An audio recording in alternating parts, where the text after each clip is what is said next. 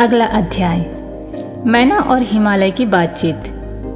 पार्वती तथा हिमवान के स्वप्न तथा भगवान शिव से मंगल ग्रह की उत्पत्ति का प्रसंग। ब्रह्मा जी कहते हैं, नारद, जब तुम स्वर्ग लोक को चले गए, तब से कुछ काल और व्यतीत हो जाने पर एक दिन मैना ने हिमवान के निकट जाकर उन्हें प्रणाम किया। फिर खड़े हो वे गिरी कामनी मैना अपने पति से विनय पूर्वक बोली, मैना ने कहा, प्राणनाथ, उस दिन नारद मुनि ने जो बात कही थी, उसको स्त्री स्वभाव के कारण मैंने अच्छी तरह नहीं समझा। मेरी तो यह प्रार्थना है कि आप कन्या का विवाह किसी सुंदर वर के साथ कर दीजिए। वह विवाह सर्वथा अपूर्व सुख देने वाला होगा। गिरजा का वर शुभ लक्षण से संपन्न और कुलीन होना चाहिए। मेरी बेटी, मुझे प्राणों से भी अधिक प्रिय है। वह उत्तम वर पाकर जिस प्रकार भी प्रसन्न हो, सुखी हो सके, वैसा कीजिए। आपको मेरा नमस्कार है। ऐसा कहकर मैना अपने पति के चरणों पर गिर पड़ी। उस समय उनके मुख पर आंसुओं की धारा बह रही थी। प्राग शिरोमणि हिमवा ने उन्हें उठाया और यथावत समझाना आरंभ किया। हिमालय बोले, देवी मैन के मैं यथार्थ और तत्व की बात सुनाता हूँ, सुनो। भ्रम छोड़ो, मुनि की बात कभी झूठी नहीं हो सकती। यदि बेटी पर तुम्हें स्नेह है तो उसे सादर शिक्षा दो। वह भक्ति पूर्वक सुस्थिर, चित्त से भगवान शंकर के लिए तप करे। मैन की यदि भगवान शिव प्रसन्न होकर काली का पारिग्रहण कर लेते हैं तो सब शुभ ही होगा। नारद जी का बताया हुआ अमंगल या अशुभ नष्ट हो जाएगा।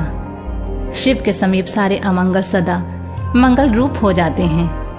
इसलिए तुम पुत्री को शिव की प्राप्ति के लिए तपस्या करने की शीघ्र शिक्षा दो। ब्रह्मा जी कहते हैं, नारद, हिमवान की यह बात सुनकर मैना को बड़ी प्रसन्नता हुई। वे तपस्या में रुचि उत्पन्न करने के लिए पुत्री को उपदेश देने में निमित्त उसके पास गईं। परंतु बेटी के सुकुमार अंग पर दृष्टिपात करके मैना के मन में बड़ी व्यथा हुई। उनके दोनों नेत्रों में तुरंत आँसू भर आए। फिर तो गिरी प्रिया मैना में अपनी पुत्री को उपदेश देने की शक्ति नहीं रह गई। अपनी माता की उस चेष्टा को पार्वती जी शीघ्र ही ताड़ गईं। तब वे सर्वज्ञ परमेश्वरी, कालिका देवी माता को बारंबार आश्वासन देकर तुरंत बोली पार्वती ने कहा, माँ, तुम बड़ी समझदार हो। मेरी यह बात सुनो। आज पिछली रात्रि के समय ब्रह्म मुहूर्त में मैंने एक स्वप्न देखा है। उसे बताती हूँ माता जी स्वप्न में एक दयालु और तपस्वी ब्राह्मण ने मुझे शिव की प्रसन्नता के लिए उत्तम तपस्या करने का प्रसन्नता पूर्वक उपदेश दिया है। नारद, यह सुनकर मैनका ने शीघ्र अपने पति को बुलाया। और पुत्री के देखे हुए स्वप्न को पूर्णतः कह सुनाया। मैनका के मुख से पुत्री के स्वप्न को सुनकर गिरिराज हिमालय बड़े प्रसन्न हुए और अपनी प्रिय पत्नी को समझाते हुए बोले, गिरिराज ने कहा, प्रिय, पिछली रात में मैंने भी एक स्वप्न देखा है। मैं आदर पूर्वक उसे बताता हूँ। तुम प्रेम पूर्वक उसे सुनो। एक बड़े उत्तम तपस्वी थे। नारद ने वर के जैसे लक्षण बताए थे। वैसे उसी लक्षणों से युक्त शरीर को उन्होंने धारण कर रखा था। वे बड़ी प्रसन्नता के साथ मेरे नगर के निकट तपस्या करने के लिए आए। उन्हें देखकर मुझे बड़ा हर्ष हुआ और मैं अपनी पुत्री को साथ लेकर उनके पास गया। उस समय मुझे ज्ञात हुआ कि नारद जी के बताए हुए वर भगवान शंभु ये ही हैं। तब मैंने उन तपस्वी की सेवा के लिए अपनी पुत्री को उपदेश देकर उनसे भी प्रार्थना की कि वे इसकी सेवा स्वीकार करें। परंतु उस समय उन्होंने मेरी बात नहीं मानी। इतने में ही वहाँ सांख्य और वेदांत के अनुसार बहुत बड़ा विवाद छिड़ गया। तदनंतर उनकी आज्ञा से मेरी बेटी वहीं रह गई और अपने हृदय में उन्हीं की कामना रखकर भक्तिपूर्वक उनकी सेवा करने लगी। सुमुखी, यही मेरा देखा हुआ स्वप्न है, जिसे मैंने तुम्हें बता दिया। अतः, प्रिय मैंने, कुछ काल तक इस स्वप्न के फल की परीक्षा या प्रतीक्षा करनी चाहिए। यह समय उचित जान पड़ता है। तुम निश्चित समझो। यही मेरा विचार है। ब्रह्मा जी कहते हैं, मुनीश्वर नारद, ऐसा कहकर गिरिराज हिमवान और मैं इनका शुद्ध हृदय से उस स्वप्न के फल की परीक्षा एवं प्रतीक्षा करने लगी। देवर्षे, शिरोभक्त शिरोमणि भगवान शंकर का यश परम पावन मंगलकारी भक्ति वर्धक और उत्तम है। तुम इसे आदर पूर्वक सुनो। दक्ष यज्ञ से अपने निवास स्थान, कैलाश पर्वत पर आकर भगवान शंभु, प्रिया विरह से कातर हो गए और प्राणों से भी अधिक प्यारी सती देवी का हृदय से चिंतन करने लगे। अपने पार्षदों को बुलाकर सती के लिए शोक करते हुए उनके प्रेम वर्धक गुणों का अत्यंत प्रीतिपूर्वक वर्णन करने लगे। यह सब उन्होंने सांसारिक गति को दिखाने के लिए किया। फिर गृहस्थ आश्रम की सुंदर स्थिति तथा नीति रीति का परित्याग करके वे दिगंबर हो गए और सब लोगों में उन्मत्त की भांति भ्रमण करने लगे। लीला कुशल होने के कारण विरह की अवस्था का प्रदर्शन करने लगे।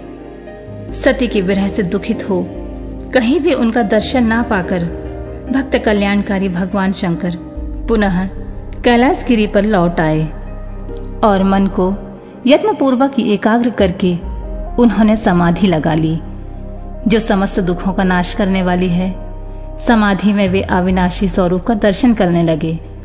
इस तरह तीनों गुणों से रहित हो वे भगवान शिव चिरकाल तक सुस्थिर भाव से समाधि लगाए बैठे रहे। वे प्रभु स्वयं ही माया के अधिपति, निर्विकार पर ब्रह्मा हैं। तदनंतर जब असंख्य वर्ष व्यतीत हो गए तब उन्होंने समाधि छोड़ी। उसके बाद तुरंत ही जो चरित्र हुआ मैं तुम्हें बताता हूँ। भगवान शिव के लालाट से उस समय श्रम जनित पसीने की एक बूंद पृथ्वी पर गिरी और तत्काल एक शिशु के रूप में परिणित हो गई मुने। उस बालक की चार भुजाएँ थीं, शरीर की कांति लाल थी और आकार मनोहर था। दिव्य दुति से दीप्तिमान भय शोभाशाली बालक, अत्यंत दुसह तेज से संपन्न था तथापि, उस समय लोकाचार परायण, परमेश्वर शिव के आगे वह साधारण शिशु की भांति रोने लगा यह देख पृथ्वी भगवान शंकर से भयमान, उत्तम बुद्धि से विचार करने के पश्चात सुंदर स्त्री का रूप धारण करके वहीं प्रकट हो गईं।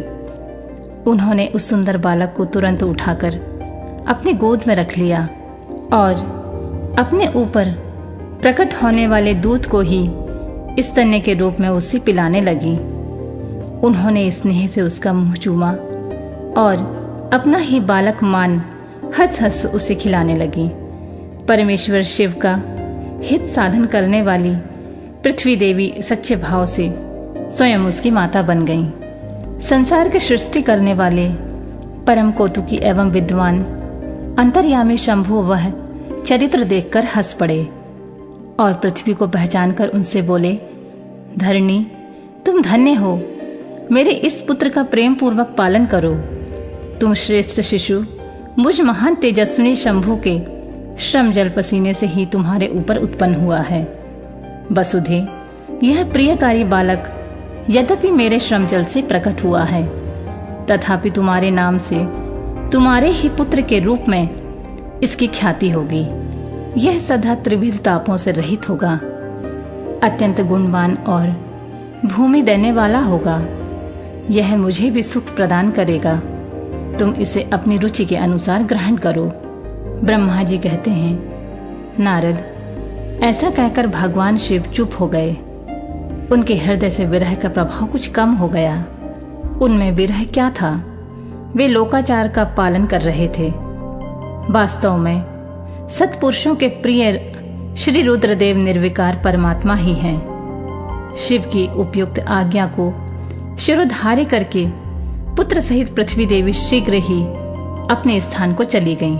उन्हें अत्यंत सुख मिला वह बालक भोम नाम से प्रसिद्ध हो, युवा होने पर तुरंत काशी चला गया और वहाँ उसने दीर्घ काल तक भगवान शंकर की सेवा की। विश्वनाथ जी की कृपा से ग्रह की पदवी पाकर वे भूमि कुमार शीघ्र ही श्रेष्ठ एवं दिव्य लोक में चले गए, जो शुक्र लोक से परे है।